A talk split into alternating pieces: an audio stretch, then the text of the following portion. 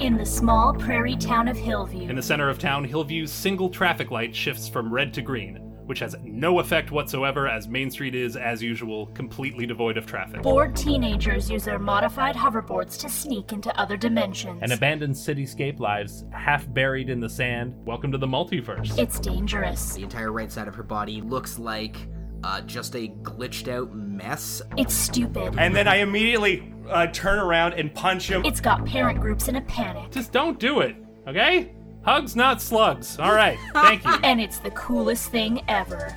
This is Slug Blaster.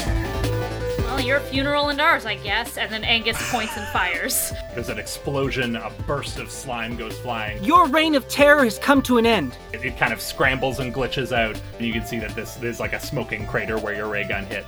Sick. Quantum Kickflip, a Slug Blaster actual play podcast, premieres Wednesday, April 14th.